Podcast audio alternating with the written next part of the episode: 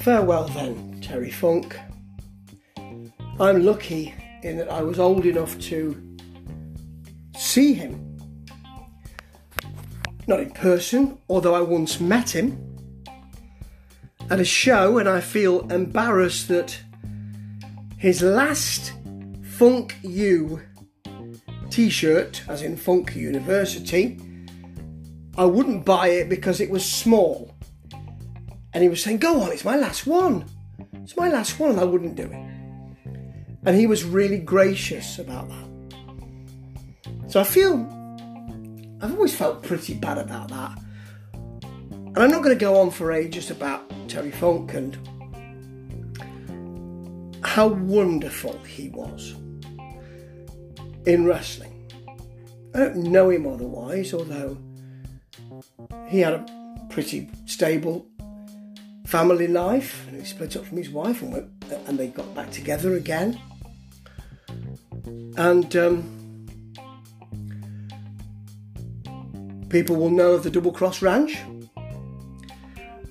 his ranch, and recently I've been watching ECW before it was Extreme, and he's in there doing some great promos from the ranch.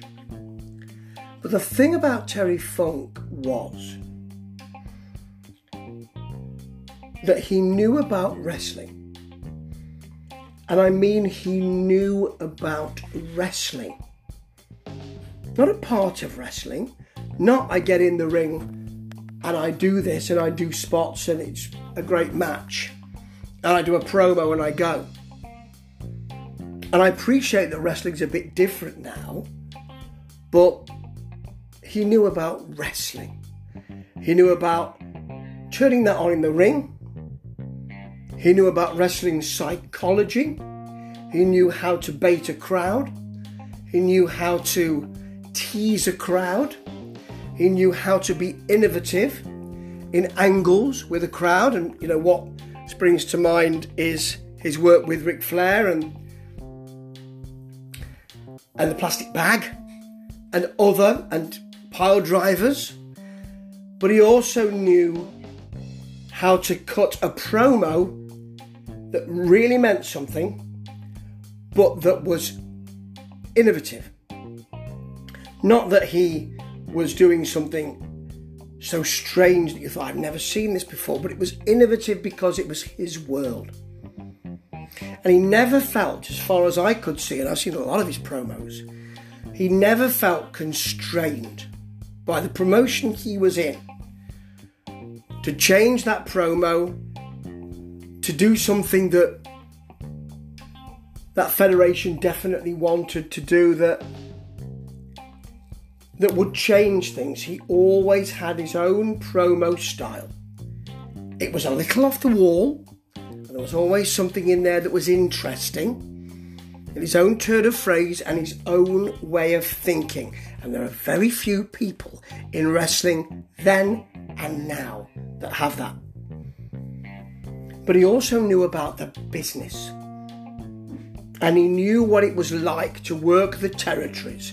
And he knew what it was like to go to a territory and light it up and make money and leave and go to another territory and do the same and come back to that first territory and light it up again. And that's something we just don't have now.